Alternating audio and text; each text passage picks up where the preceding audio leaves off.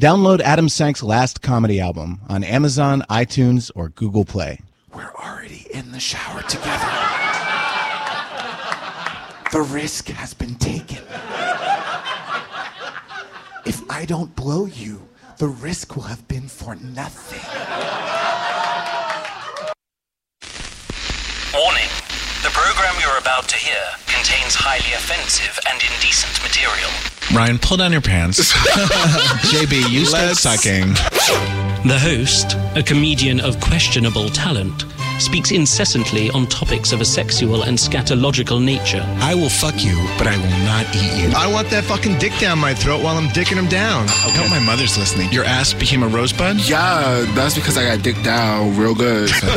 He asks questions of his celebrity guests that are highly inappropriate and rude. Which of you has a bigger penis? Oh, that's a good one. That's a fun, good one. Going down on the clitoris? Oh, yes. Oh, I like where you're going with Yep. this. For some reason, the word strap on just comes right out of my mouth, Bianca. Yeah, you said come and strap on at the same time. And he cannot stop talking about his buttocks. I think your butt is telling you, no mas, por favor. This is the Adam Sank Show, If it's in my hand, I'm gonna suck it. powered by DNR Studios. And now, The one, the only, Adam Sank. Welcome back.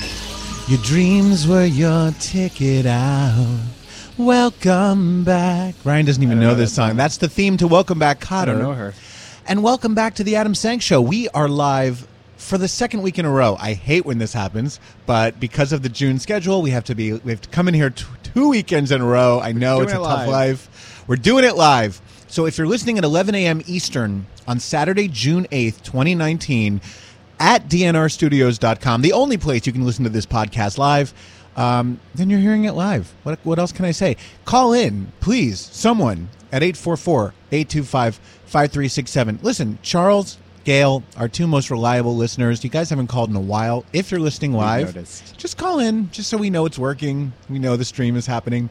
Um, it, for the rest of you, please leave the Adam Sank Show your ratings and reviews on iTunes or whatever platform you listen to the show on. Email me, me at adam at adamsank.com, like the Adam Sank Show Facebook page, and please download my second and final comedy album. It's called Adam Sank's Last Comedy Album. It's available on Amazon, iTunes, and Google Play. And after you listen to it, leave a review. And if you listen to individual tracks on Pandora, give it a thumbs up. Our guests today are Mike Balaban and Tom Walker. They are two men who founded a, a sort of a new website called Bammer.co, not dot .com, dot .co. And it is essentially essentially a an LGBTQ history site. Um, they post vintage photos of queer people through the ages along with stories that accompany the photos. And it's kind of like a living history project. It started out with just one of them posting photos that he had from his life on his instagram and it grew into this much bigger thing. Um, so we're going to be talking to them about that. But first you've already heard him speak today i'm going to welcome everyone's favorite frost pig my co-host ryan frostig Hello, dear. Um, question: Is this new? The second bell? no there's always been two shade bells but they're not usually so close to each other they're different tones too so you can hit it if you if you oh, wish I will be hitting it. Actually, I think you have the better bell. I do. Oh This- yeah, that was Ryan's. This is mine. Mine sounds muted. I'm switching them. Can Sorry, I'm the host. oh, okay. Ryan, how's your hole? It's seen better days. It's in. It's on the mend. Tell your listeners about why your hole is injured. Well, um, the other night I may or may not have hosted a uh, little get together at my apartment, which involved me and uh, five other piggy friends, and um, That's actual audio. yeah, uh, uh, I took uh, several dicks. Oh, there's a caller. Oh, someone's calling in. Oh my goodness, we'll have to put this. Uh, This is so exciting. And and long story short, Ryan uh, is incontinent. yeah, I'm having uh, I'm having some issues um, with uh, with my hole. Okay, caller, you say what? I say I'm going to have to start charging you if I have to keep calling you. Gail. Oh, Gail. Welcome back to the Adam Sank Show, my dear. How are you? I'm good. I can never tell when you're live or not live. Well, we always say when we're live. I I, I, must be missing that in the beginning. Yeah, and we tease calls, which never happen. Mm. Gail, how are things in Myrtle Beach? Oh, just lovely. Just lovely. You're not one of the parts of the country that's getting like way too much rain, are you? No, we got a little bit. No, we're not getting any of that flood stuff, thank goodness. No. Good. When is Myrtle Beach Pride? Well, I ju- haven't seen any. I don't know. I did once perform at a Pride event in North Carolina. It was a um, Outer Banks Pride Festival. I, I don't. I, I well, I don't know about North Carolina, but in South Carolina, like on Myrtle Beach, it's very touristy. Yeah. So, and I do see gay couples like from sh- out shopping and things. Uh, I see a lot, a lot more lesbians than than men coup male couples. Well, But, um, lesbians deserve a nice place too. But I don't see any pride in anything, or I wish they had something. It'd be nice. I'll tell you something. It seems like every city and town in America is now having its own Pride Festival. My little hometown of Summit, New Jersey, population 30,000 or less, just had its very first Pride Festival last night. Hmm. So you never know. exciting. Anyway, Gail, it's wonderful to hear uh, from you. Is there anything you'd like to tell us before we move on to our first topic? Um, just take care of your butt. I was gonna. I thank you, Gail. I was just gonna say. I think my butt is telling me no mas. No por mas, favor." por favor. Por favor, just take care of it. Yes, it's precious. Gail is like our uh, the butt monitor. She's, she makes sure that we're all mother. practicing good She anal health. Mother of when there are butts. butt emergencies. Exactly. It's like you just know. You just sense. Gail, just so you know, my hole has never been healthier. I worry about you. The way you talk about your sex life, you're punishing your body. Well, who are you talking, talking to, to me, me? or Ryan? Oh no, um, Adam, I, Ryan, Ryan. Well, I haven't heard enough about Ryan. Let me tell you something. Ryan is a lot more sexually active than I am these days, and he's also half my age, so that you know it makes sense. Yeah. But but my butt is practically a virgin at this point. It's born again virgin over here. Gail, All we right. love you. Thank you. Then Th- both of you need to take care of your butt. we will, and will. it's always a pleasure to hear your voice. Have a wonderful day. Bye, Have Gail. a good. Bye. Thanks, Gail. Well, people are listening live. That's good to know. Or at least one person. and they care. and they care about our holes. Speaking of pride, Ryan, Yeah. did you hear the one about the three douchebags in Boston who are trying to mount a straight uh, pride parade, as they call it? I really, truly have no words. Um, could It's- I just say any anything that involves mount and straight just automatically turns gay? and also turns JB on. Oh yeah, completely. He likes when straight people mount him, but this is disgusting. Um, these are they're all Trump supporters, uh, and they're trying to to uh, to mount this parade for August 31st in Boston, which I guess is when their um, their regular LGBTQ march is. The city of Boston does not want this. The mayor is dead set against this, as are most of the people. Boston's a very gay friendly city. Yeah. Um, but the, the the mayor says they cannot deny a permit to any group that wants to, to create a legitimate um, demonstration. And uh, so Mayor Marty Walsh says they're doing what they can to basically contain this and not turn it into like a really ugly thing, which of course it's going to be. I don't want to spend too much time on this because it's it's, It's they're just attention they're yeah. attention seeking assholes. But I will say that just this morning, this is breaking news. They have gotten Milo Yiannopoulos to serve as their grand marshal. Oh my god. That is so embarrassing and just like really sad. I feel I just feel for them. But also like what what does straight pride what would that look like? Well, it's so fucking stupid because i- i- you know what what they miss is that we're not proud that we're homosexual. That's not what pride is about. We're not proud that that that we're men who fuck other men and women who fuck other women. We're proud that we've been oppressed and beaten and murdered Right. and survived. That we've somehow stayed together as a community and thrived and overcome huge obstacles and made huge political progress and created this incredibly vibrant, fun, creative, amazing culture that has spread across the world. Right. That's what we're proud of. Yeah. Straight people have nothing to be like you, there's no reason to be proud that you're straight just like there's no reason to be proud that you're gay. Right. You don't have the struggle, you don't have the oppression and you're not alike Yeah. straight people y- y- don't have a common bond just because they it's, It's so the whole thing fucking is so stupid. But anyway, like we have the straight people are canceled Every year. I know, at but this same year, this. I have to say, this one's getting more attention than in the past. And so, one of these three guys who is trying to create this straight pride parade is an openly gay Trump supporter. He's one of these gays for Trump's people. Mm-hmm. His name is Chris Bartley, and they're calling him their gay ambassador.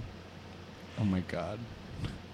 One of the guys, John Hugo, says, quote, straight people are an oppressed majority. We will fight for the rights of straights everywhere to express pride in themselves without fear of judgment and hate. What? That's Right. not true. That's a lie. Liza Minnelli lies. Hunky movie star Chris Evans tweeted, Wow, cool initiative, fellas. Just a thought, instead of straight pride parade, how about this? The quote, desperately trying to bury our own gay thoughts by being homophobic because no one taught us how to access our emotions as children parade. what do you think? Two on the nose? That's how I get a lot of my straight men in bed. right?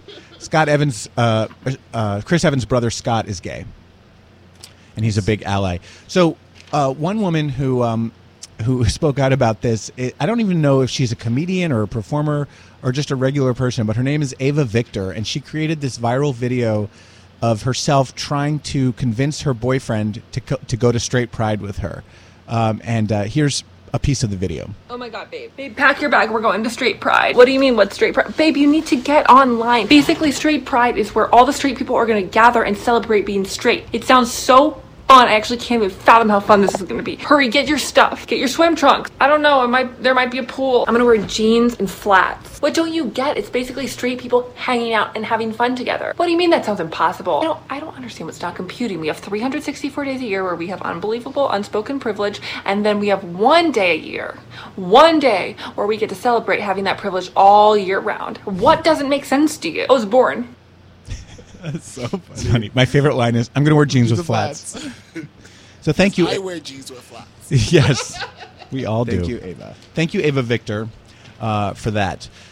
So, part of me hopes that like you know tens of thousands of people show up to protest this bullshit, but part of me hopes that no one shows up, Yeah, and it's just, just these three it. assholes and Milo. Uh, just you know, having a pathetic little demonstration that no one gives a fuck Yeah. about.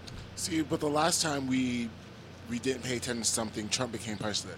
So Well, there is that, but but then there's also uh, incidents like Charlottesville where someone winds up getting killed.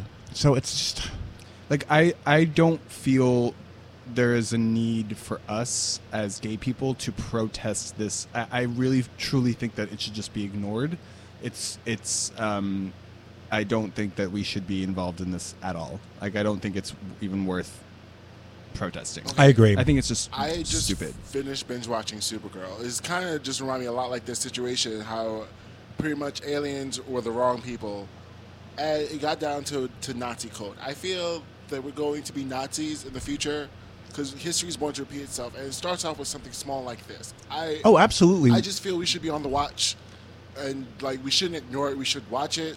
Well, and yeah. it gets any fire, put it to bed immediately. No, I like- agree. But it's like it's like they want. They're trying to they're trying to antagonize. exactly. So if we show up, It's not a real protest. A protest is for a real cause. Right. They're just trying to get people pissed off and get attention and get Right. and you know it's it's attention seeking. Yeah. That's all it is.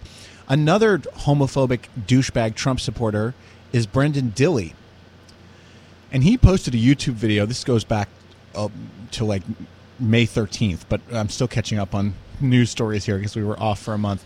Um, Brendan Dilley posted a video about Rep- Pennsylvania Representative Brian Sims. We've talked about him on the show before. He's this openly gay hot daddy Hot.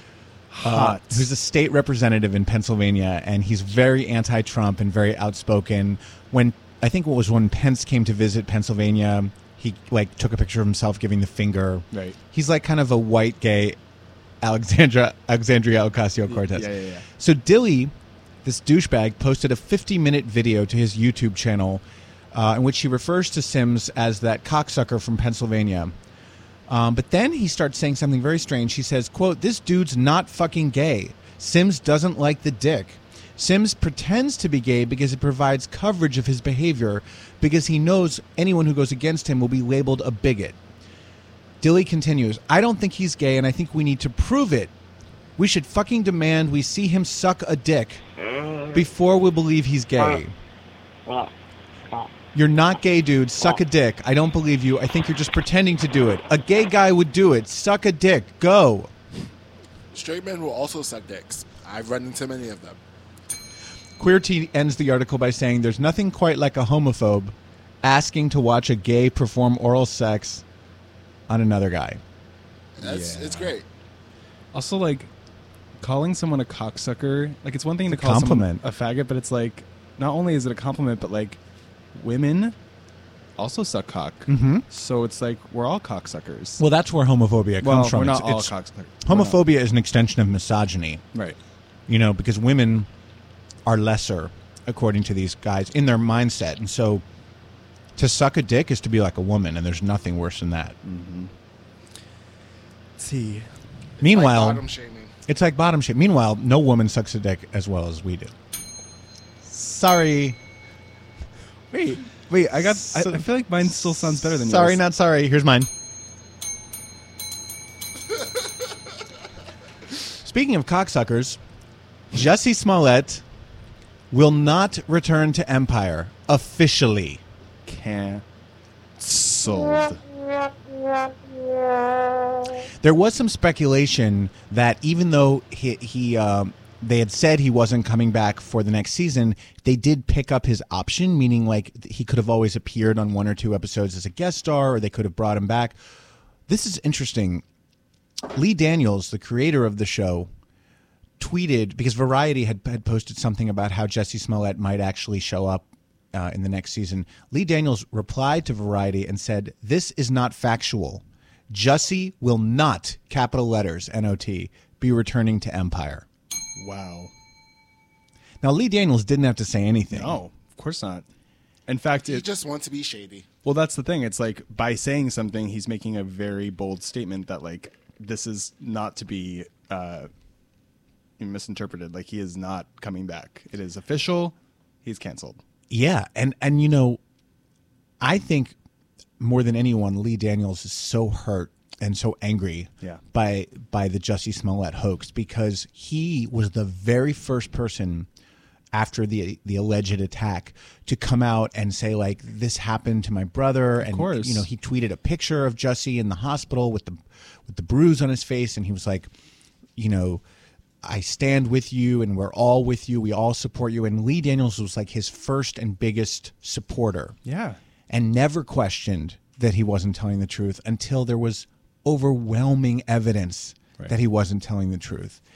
And the cast and crew of Empire, other than Lee Daniels, ha- are said to really have been standing by Jussie and really wanting him back.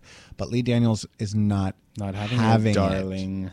Not having. And I'm glad. it. I think that's integrity. yeah. I think as as one of the most powerful black men in show business, I think Lee Daniels has a responsibility to be like, we're not going to put up with with fake Yeah. hate crime hoaxes. Right. That doesn't that, that that's hurtful to us. Yeah. So we will not be seeing Jussie Smollett on Empire again. Oh well.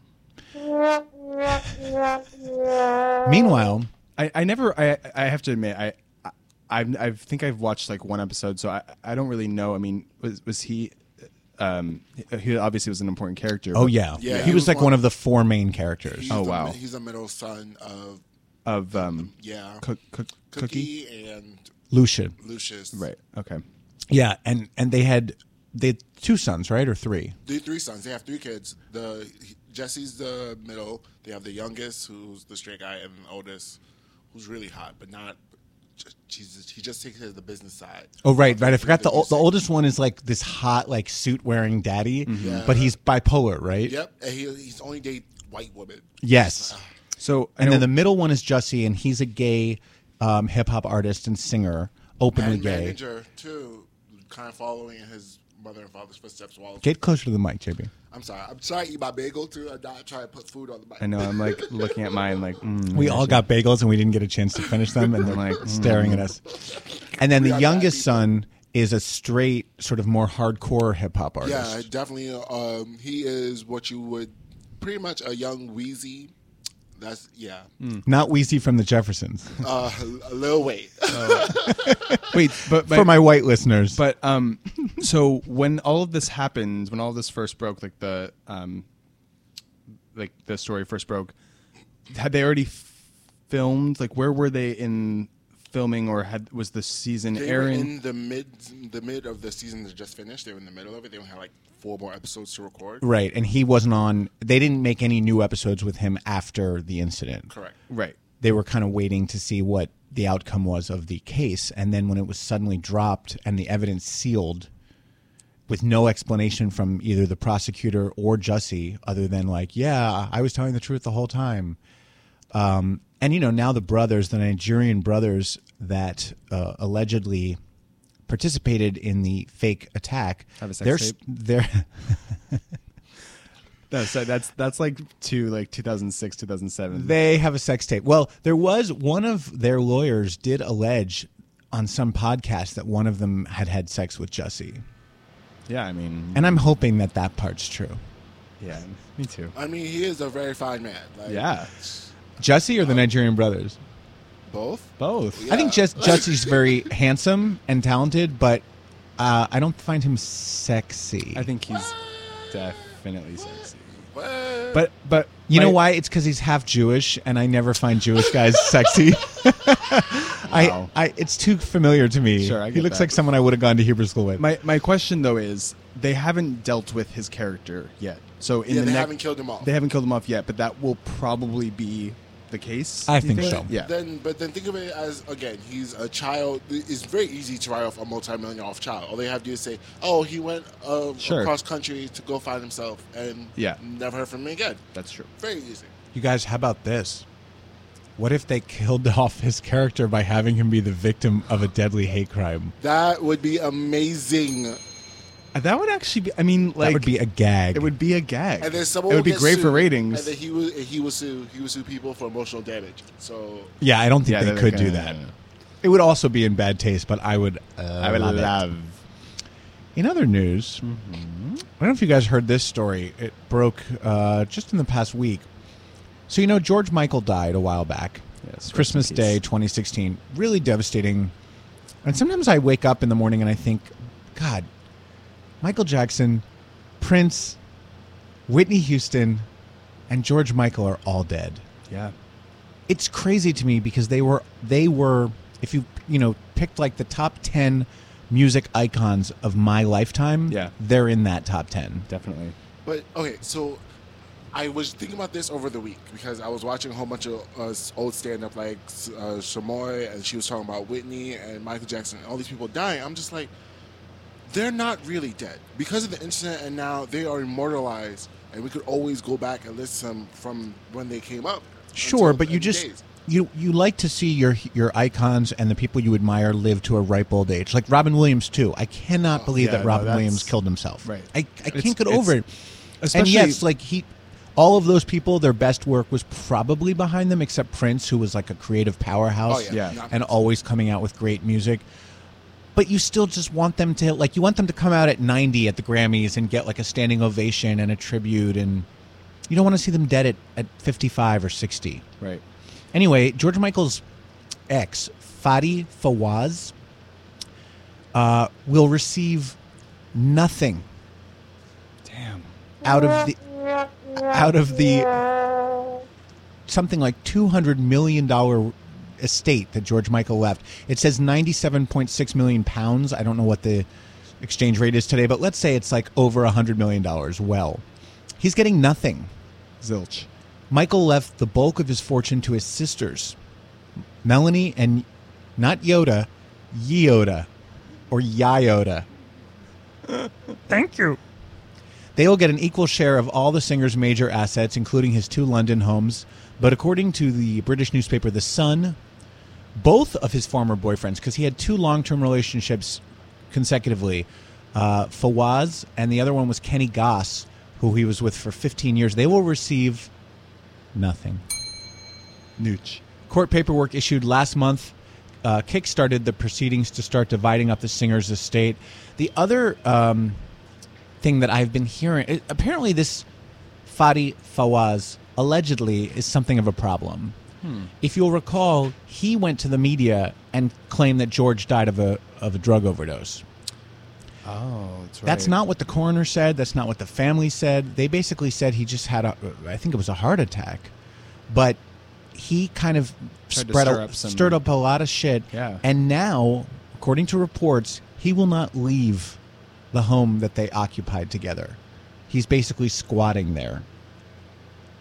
That is delicious tea. George Michael died at his home at the age of 53, Christmas Day 2016. But they weren't they weren't married, so like he's not I think, unless there was a prenup, right. which there probably wasn't because they weren't married, I bet you if he sues, he'll get something. Just give him some money. Right. If you're the if you're the sisters, you would rather give the guy a million dollars and make him go away. Right. Than have some long drawn out case that's going to bring in all the dirt from their relationship, and he's got dirt. I'm sure. I mean, you know, George Michael, like many gay men, led a pretty sexually adventurous life, and there were. He was caught having bathroom sex that one time, and there was Mm-hmm. obviously drug use going on in, in their lives. And so he could have videos, he could have pictures. Throw a couple mil at the guy, And just, like, you still have on. 98 million left. Um, but yeah, apparently he's a bit of a problem child. In other news, Wanda Sykes is finally talking about Roseanne and about her experience writing for the Roseanne reboot while Roseanne was still on it. Hmm. Um, she gave a really interesting interview to the New York Times, and they asked her about how the whole how she wound up writing for the new reboot uh, in the first place. Apparently, when she and Roseanne were working on Last Comic Standing together, uh, afterwards, Roseanne uh, and the producer of Last Comic Standing reached out to Wanda and said, "Wanda, like I want to, I want to do a show uh, that gets young women out there and and you know let gives them work, especially people of color." She said all the right things, right? And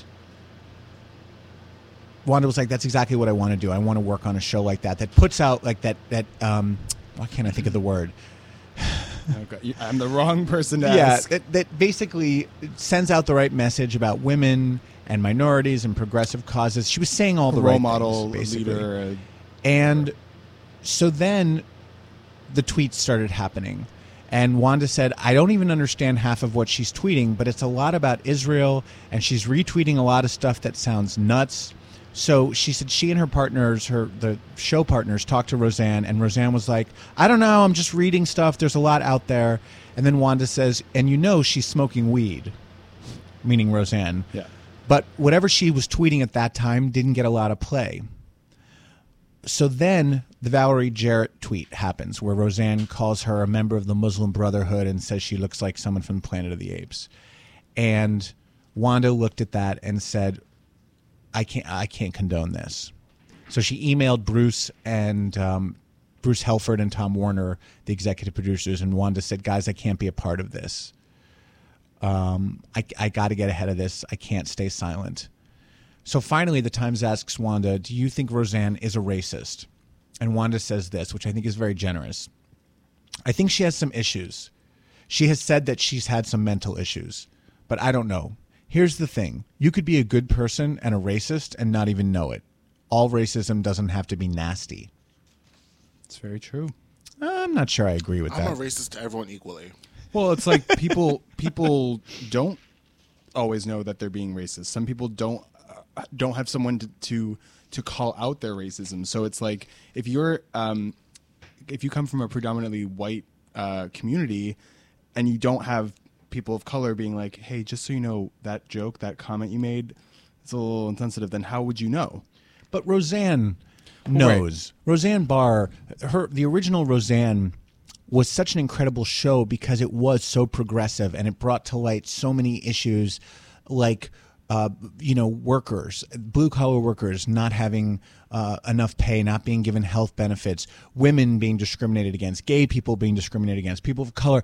She she was a, a real proponent of, of left-wing causes. Right. and and that's what was so amazing about that show was you had this very blue collar kind of low education low income family in the midwest. And yet the show was sort of the anti it was kind, it was kind of like all in the family in that all in the family really pushed progressive issues out into the mainstream so roseanne knows better she Right. knows that what racism is and she knows what's right and wrong and she's just lost her fucking mind Yeah, but her point was not all racism is nasty.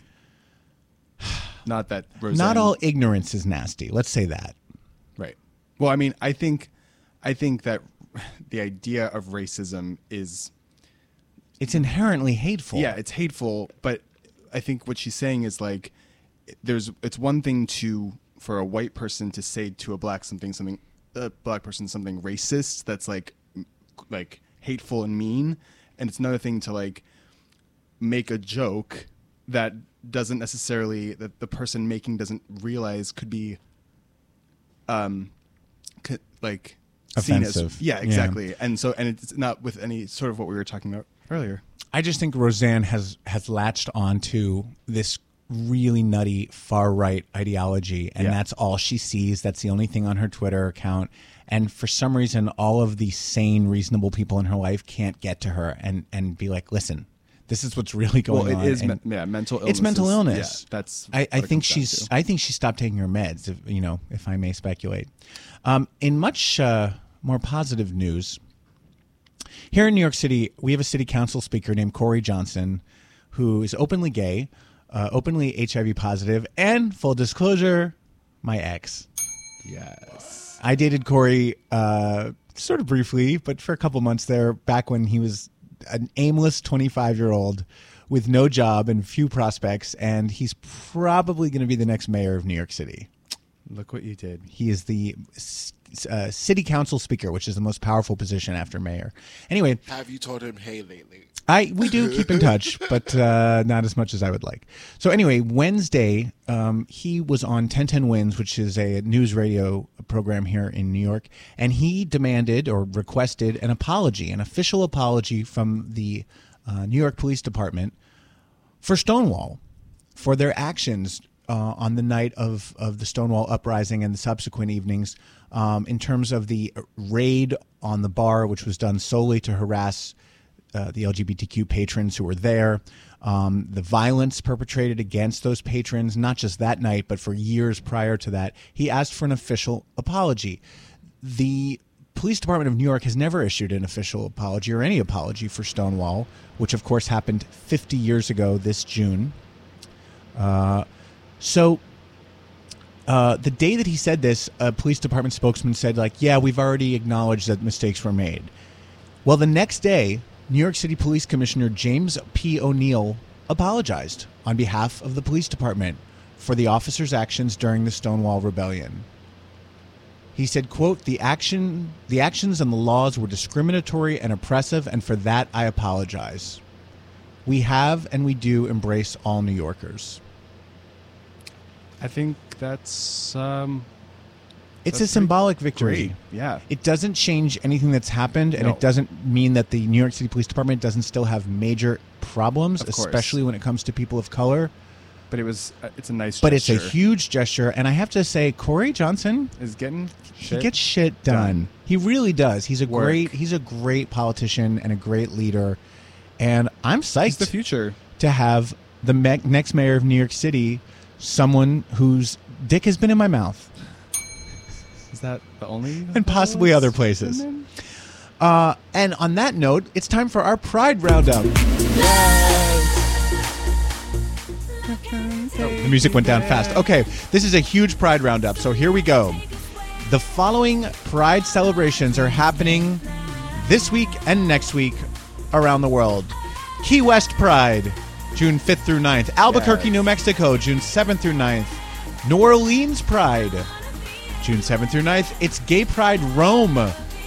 It's the Motor City Pride. That's my dog barking. It's the Motor City Pride Festival in Detroit, Michigan. It's Sacramento Pride, Athens Pride, Varese Pride in Varese, Italy. I hope I'm saying that right. It's Ibiza, not Ibiza, Ryan. Ibiza. Ibiza. Gay Pride, June 12th through 15th. In Shanghai, China, they're celebrating Pride, June 13th and 16th. This one's one of my favorites, Ryan. Tel Aviv Pride. Yes. Tons of hot, circumcised hottest dick. people in the yes. world. Zurich Pride Festival, June 14th and 15th. It's Grand Rapids Pride Festival, uh, Edinburgh, Scotland, June 15th. Baltimore, uh, Stonewall Columbus Pride in Stonewall, Ohio. Dallas Southern Pride in Dallas, Texas. Oslo Pride in Norway. Uh, Rhode Island Pride in Providence. And finally, June 15th and 16th, it's Denver Pride Fest out in Denver, Colorado. The Pride celebrations are heating up. It is Pride season. Yes, it is, honey. Tits out for the, the boys. boys. Tits, out, for, the boys. I wish everyone a happy and safe Pride. And now it is time for our fabulous guest segment. And I'm excited to talk to these guys. Mike Balaban is an ex banker who several years ago began posting photos from his 40 years of gay life on his Instagram account, Bammer47. His following grew to over 11,000 followers, and many of them began asking Mike to add stories behind each of the photos. Mike eventually teamed up with Tom Walker, a photographer, designer, and producer of coffee table books, and together they launched the website Bammer.co, which features pictures and stories from LGBTQ people and their allies around the world. Joining us now in studio are the Bammer.co co creators Mike Balaban and Tom Walker. Hello. Hey guys. Welcome. Get your faces in front of those microphones. Get real right in front. right in We're front. not going to hear you. That's that? perfect. You guys know how to do that. Welcome. Inter- Thank you. Thank interviewing someone about photos is a bit of a challenge for a, a podcast or radio show. But Mike, describe if you can the kind of pictures that you started out posting on your Instagram. Well, I had no idea that these pictures were going to resonate with an audience the way they did. Um, so I was initially putting up a wide specter of photos, but gradually I began to get a, a large response, particularly obviously to the ones of gay men speedos and me on vacation in Mykonos and Fire Island and Rio. And over time, responding to my audience, I winnowed the collection down and began to focus explicitly and solely on gay male history, and particularly through my eyes. It strikes me that you must have been someone all these years who took and kept a lot of pictures because these come from before the age of digital photography. So did you just have like boxes and boxes of photos around your home?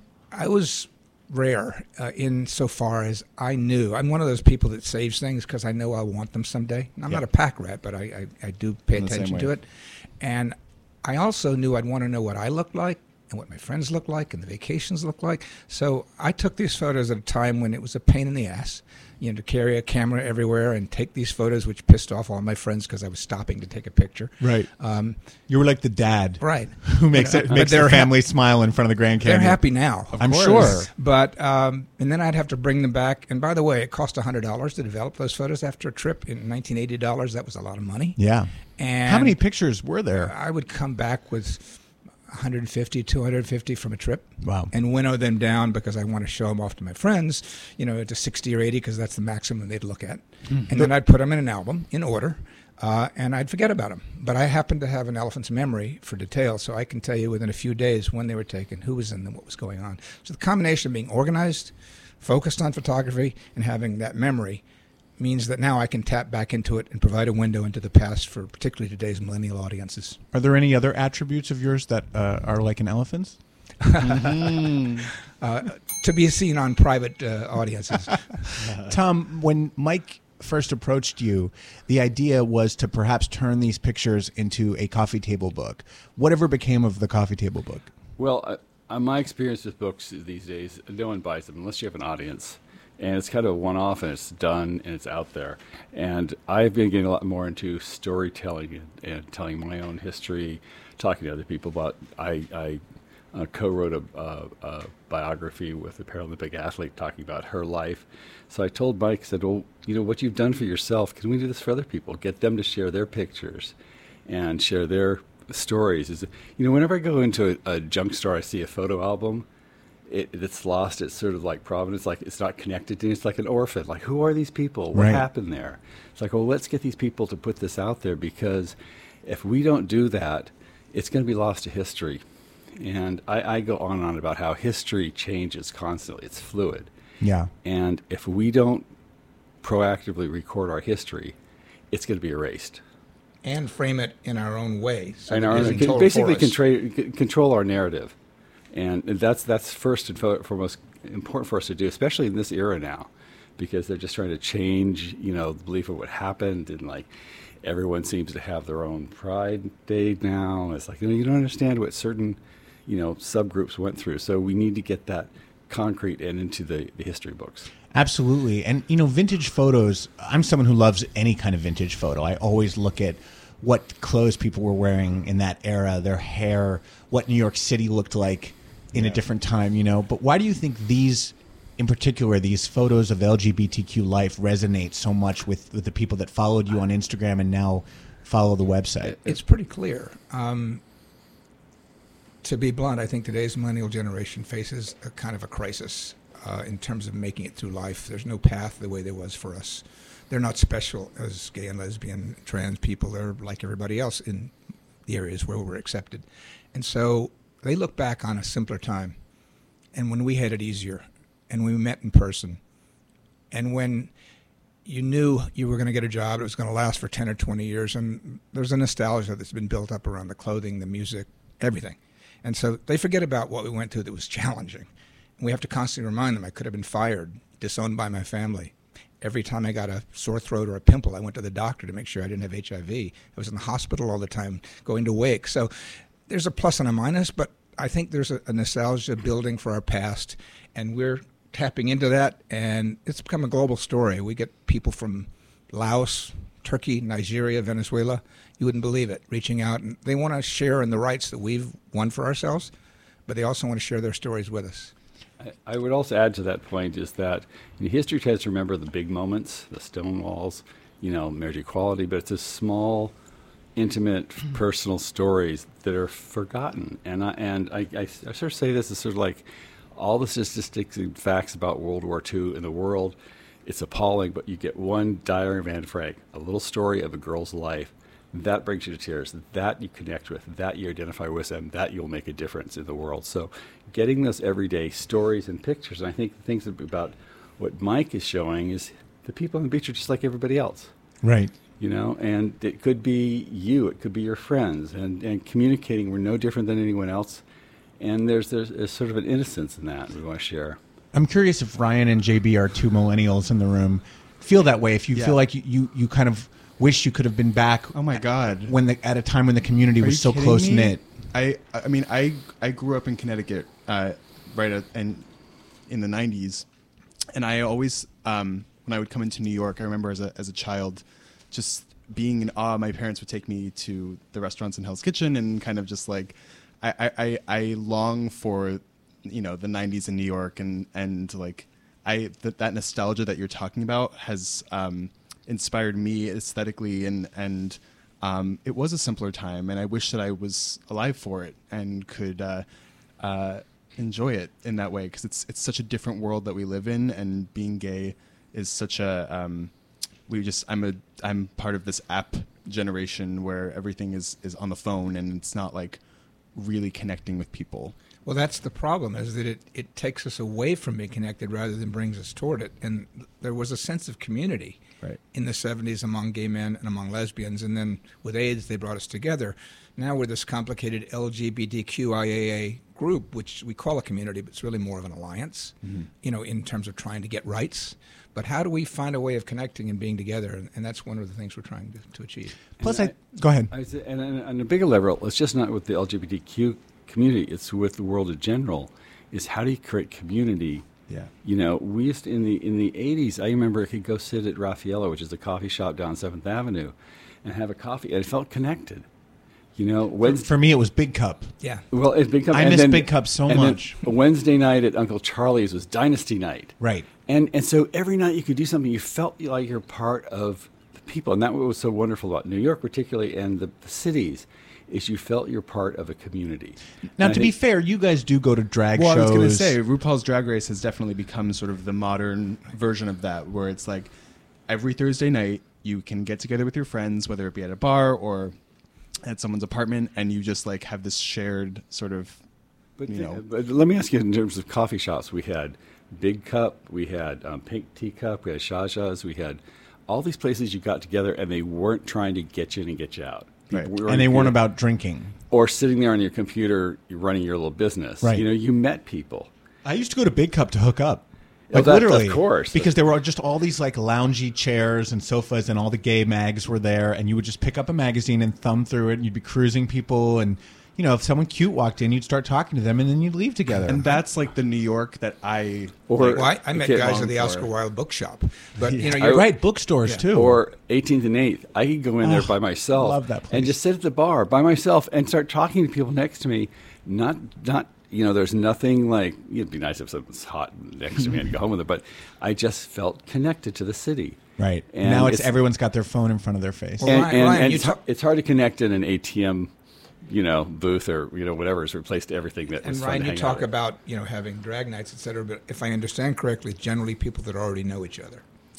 Yeah, but you They get brought together. generally yes, Yeah. but at the same time, like I've definitely been at a bar because we're all feeling the same way. So Right. it's so, suddenly you're there's someone next to you and and you're responding and they're responding and it's kind of like oh you know like there's still an opportunity to connect with a stranger through this sort of um, program, but it's uh, it's not the same. Well, it I really hear is from not the same. people, you know, all over the, the world, really, but certainly around the U.S. about how they feel this lack of connectedness. And even if you go on Grindr, and even if you hook up with somebody, the odds are there's not a cuddle afterwards, much less friendship or Right. dating. Mm-hmm. And so, one of the things we're doing at Bammer, we're not only documenting the history and doing it in a way that we have control of. Uh, we're also trying to build a sense of community, and we're doing it through a couple of ways. One is we have writers' workshops where we teach people to tap into their memories, make sense of their lives, tell their stories in ways that other people can engage with. And secondly, we are organizing meetups, we call them, of people that belong to this community. And I've done them from Barcelona to Tel Aviv to London to LA to Puerto Vallarta. Uh, we're having one in New York next Wednesday. If anybody hears this and wants to come, give me get in touch with me.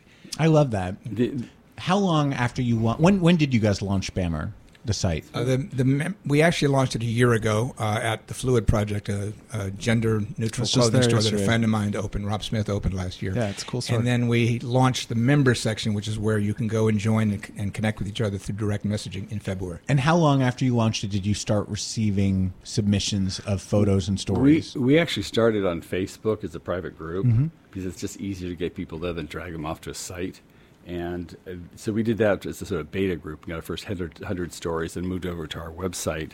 The whole idea is to have a safe space to have share your stories, and then once they're edited and the best of them, we push out to the public site that anyone can access. So there's a sense of, of safeness that you can put anything up there, no one's going to see it until you approve it. Right. To be Um, clear, oh, go ahead. I was going to say is the, the other thing that's interesting is um, the whole idea of when you share an experience with someone and someone it resonates with someone, you create community. Yeah. Community is based on spirit. I mean, our society is shared experience is the mortar of society, and, and so that goes beyond the gay community very much of it. But I was going to say the other thing I've been finding, finding is we work with a lot of our writers. It's kind of like therapy, and once they get into it, once they discover what they have to say, once they finally have a voice, and start wa- writing about their past, they suddenly realize they made a difference. You know, particularly for LGBT people of a certain age, if you don't have kids to sort of project in, into the future, just finding what your values, what you contributed to. They're it. leaving a legacy. Yes, and it's very cathartic to go through to understand because if you grew up in the 80s and 90s, you went through a lot of terrible times. As I call it, the best of times, the worst of times. Yeah. And as you write that down, you make sense of it. And to make sense of your life gives you a great sense of purpose. And when it resonates with someone, so they, oh my God, I'm relevant. Because I, in particular for gay men, I know everyone says, oh, I'm invisible. Well, yeah, but then change, you know, it's not about getting laid every time. Sharing your story and someone's crying or someone's like hugging you. I mean, I'll write something and someone will send me an email that, that really touched me. And I just like, oh my God, I've connected. Right. So staying connected is critically. In terms of LGBTQ history, I feel like photos and firsthand accounts of the Stonewall uprising, that's kind of like the holy grail, right? Because there are so few of them out there. As it was happening, m- most people didn't realize, hey, it's the dawn of the modern LGBTQ rights, you know, era. Let's take pictures. So, what ha- have you gotten any any firsthand uh, or secondhand photos or, or We, stories? we have, but to be honest with you, they're coming out of the woodwork right now for this 50th year celebration. And not to diminish that importance in any way, it's amazing. But once we're past this milestone, there's so many other moments in people's lives, and history can be last year as well as 50 years ago. Absolutely. So the stories we're getting are powerful. And I'll talk to these, particularly millennials, and they'll say, well, look, my life isn't very interesting. No, nobody wants to read about what I've done. And I'm like, you know, Tom's helped me realize we each have a great story within us, and we've got dozens of moments that if we tell it in the right way, anybody would want to listen to. So Right. that's what we're trying to do is to bring out their experiences and share them in a way that other people resonate with, which leads to that connection in that community. I, I believe that everyone has the greatest book ever written inside them, Mhm. right? The problem is they can't get it down on the paper. Your head tends to edit it. If we can teach them how to get it out, everyone has a unique sc- story. Life is a miracle for every person. You just get it down in your right vocabulary. And I would say also, it's very important that the um, Stonewall and the big events are recorded, but a lot of people are doing that. I saw in sort of a breakthrough moment a few, like 10 years on HBO, there was a special Vanessa Redgrave as a lesbian in the 40s with her, her, her girl, her, his, her wife. She falls off a ladder, dies. The family of Vanessa Redgrave swoops in, steals the house. and She's out on her own. Mhm. It was so disturbing to me. A little story that would probably never get a history book unless someone writes that. It's like, Right. and, and, and, and it still makes me cry that that happened to people in the 40s, and that's not going to be recorded unless we get those down. Those are the stories that are going to move people. Of the stories and pictures that you have received and published on on Bammer, what's one that really just like blew you away? Oh, geez. I, I, they all do for different reasons because we work so closely with people. Um, God, Mike? I, to be honest with you, there are so many meaningful and, and moving moments in everyone's life that you don't even think about until we help you kind of go back over your memory and they start to bubble up. Well, I, I would say, in a selfish way, you know, one a couple of mine that I wrote about, you know, someone I was dating, and then I broke up, and I went on a holiday. And I came back, and they were dead. Hmm. And and trying to write about that, I've thought about it until I got it down. I was like, okay, I got it in. I, I still have a little guilt about it, but it's what we did back then.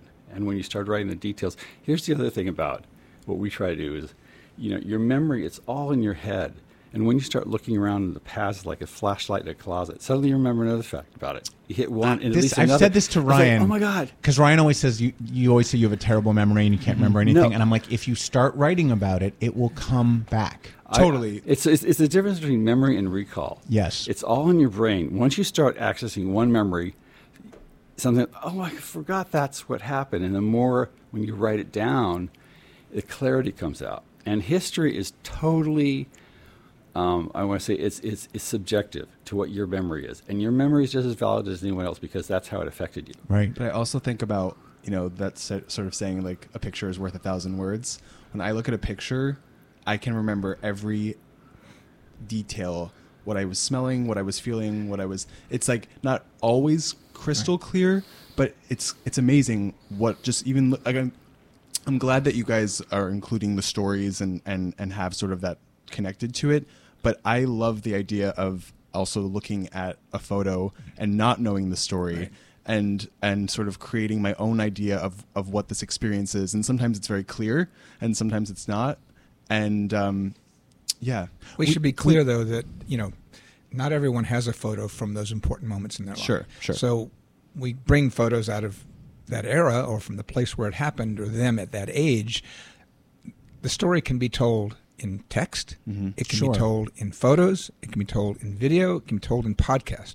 And we're finding out that particularly millennials listen to things in many different ways, and in order to reach a large audience, we have to we have to deliver it in that way. Mm-hmm. So we're going to be putting things in all those forms, mm-hmm. um, and the best will ultimately ultimately end up in a in a podcast series we call Bammer and Me, which is being launched this week. Fabulous. Um, it Mazel starts tov. off with me and a 25 year old documentarian from Atlanta talking about our lives across the generations and looking at photos of each other and telling each other the stories and asking questions about it. I but then we're going to bring in other people that I meet like you do, you know, from different points in time. And today I was just talking to a Sri Lankan in, in Dublin who's writing a story for me about being bullied when he was growing up in his, in his home country. Last week I talked to a 26 year old Jehovah's Witness in Albuquerque whose family walks past him in the street without acknowledging him. There's, there are different stories from everywhere, every time period. We we have just a couple minutes left for people listening. If they if they want to submit to Bammer.co, how do they do so? If you just um, go to sign up for Bammer.co and a membership, and then submit the story, send us an email. We tend to work with most most writers. People tend to send send stories that have you know, it's their whole life story. Right. And I go, no, no, no, just, okay, stop that, that right Just give us a moment. No, no, just that one moment you could write that into a whole story and just sort of, like puzzle pieces, eventually it'll all be there.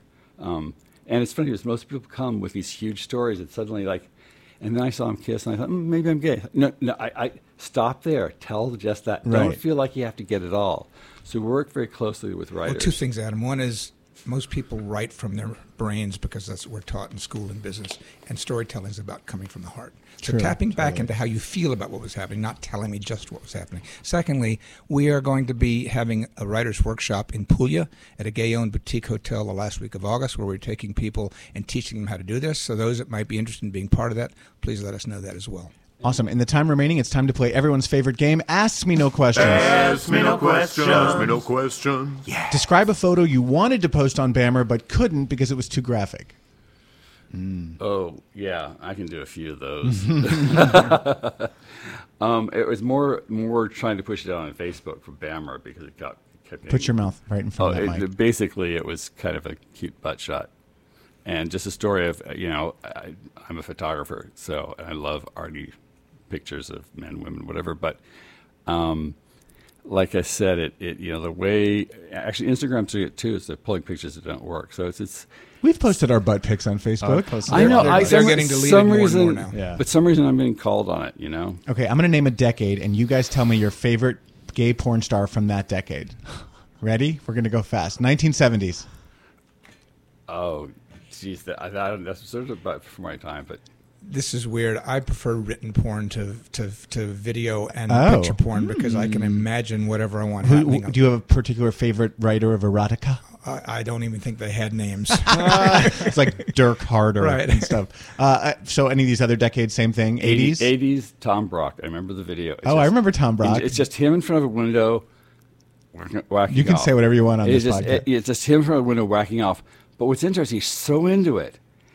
It's, it's, I was like, It's exciting when It's- you see someone really enjoying Yeah, himself. exactly. 90s. oh god, just too much. Too, I, I no one in particular. And today, Oh, I, don't- I don't more- watch porn. There's porn everywhere you turn. There's porn. I know. So, yeah. I, I'm sort of fantasizing now about the manager in the uh, the uh, Elton John buyout. Oh, I haven't seen it yet. Oh, Is he really hot? yeah. So I do pay for one uh, OnlyFans Yeti on Instagram at Y E T I. So that, that, I find him worth following. There you go. Yeti. Who are your favorite photographers of all time? Oh, I would say um, Lartigue, Br- Bresson, and the, the classics. Um, trying to think, and, um, th- just the classic Avedon, um, Arbus. Arbus, definitely. Uh, it's interesting because Arbus today would get like shamed, right? Bat shamed, or you know, back then she was she was capturing some really interesting people on the street. Absolutely. Uh, what's the wildest scene you ever personally witnessed in all your years living as Witnessed gay or participated in? Either one. Ooh. Um, well, on a certain birthday, I was in a. Uh, I did a weekend um, sort of camp for uh, sort an S and M camp. Oh, you held it or you ran it? I was in it. You were part of it. How many men? straight and gay. Oh. which is fascinating. How many? Wow. What How many? people? Yeah. like a hundred. And everyone's just whipping everyone else and Well, the, bondage. the- and well, the thing, different the tents. point is, there there is two women getting ready. One is on hands and knees, and the other was going to be doing something with her fist. Oh. And I just ran out when I heard the sound of what was happening. Oh, dear. My friend came out white as a ghost. I don't even know what I don't know what she's doing, but let's say it involved punching. In my case, you can go to Bammer.co and read the two stories. One's about me in the meat rack in the Pines. Yes. Uh, and the other is about me in um, the mine shaft in Manhattan. Awesome. I want to thank both of you for being here, Mike Balaban, Tom Walker. I keep wanting to call you Mike Walker, who used to work for the National Enquirer. Um, the website is bammer.co. Your Instagram is bammer47. Uh, I wish you guys continued success with this. I think it's beautiful what you're doing and really important. Ryan Frostig, you've got something coming up tonight. You need I to plug do. My one man cabaret show, Defining Faggotry, is at the Duplex. Shows at four. Doors open at three thirty. You can get tickets at purplepass.com. it. JB, how can people follow you?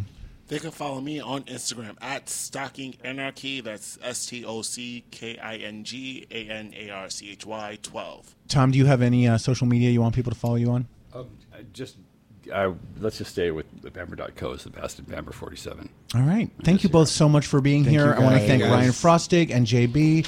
Where's my uh, script? Oh my God. Next week, we will be back with Scott Lowell from Queer as Folk, one of our favorite guests. Subscribe to this podcast at dnrstudios.com. Don't forget to download my comedy album, Adam Sank's last comedy album. Follow me, me, on Twitter and Instagram at Adam Sank.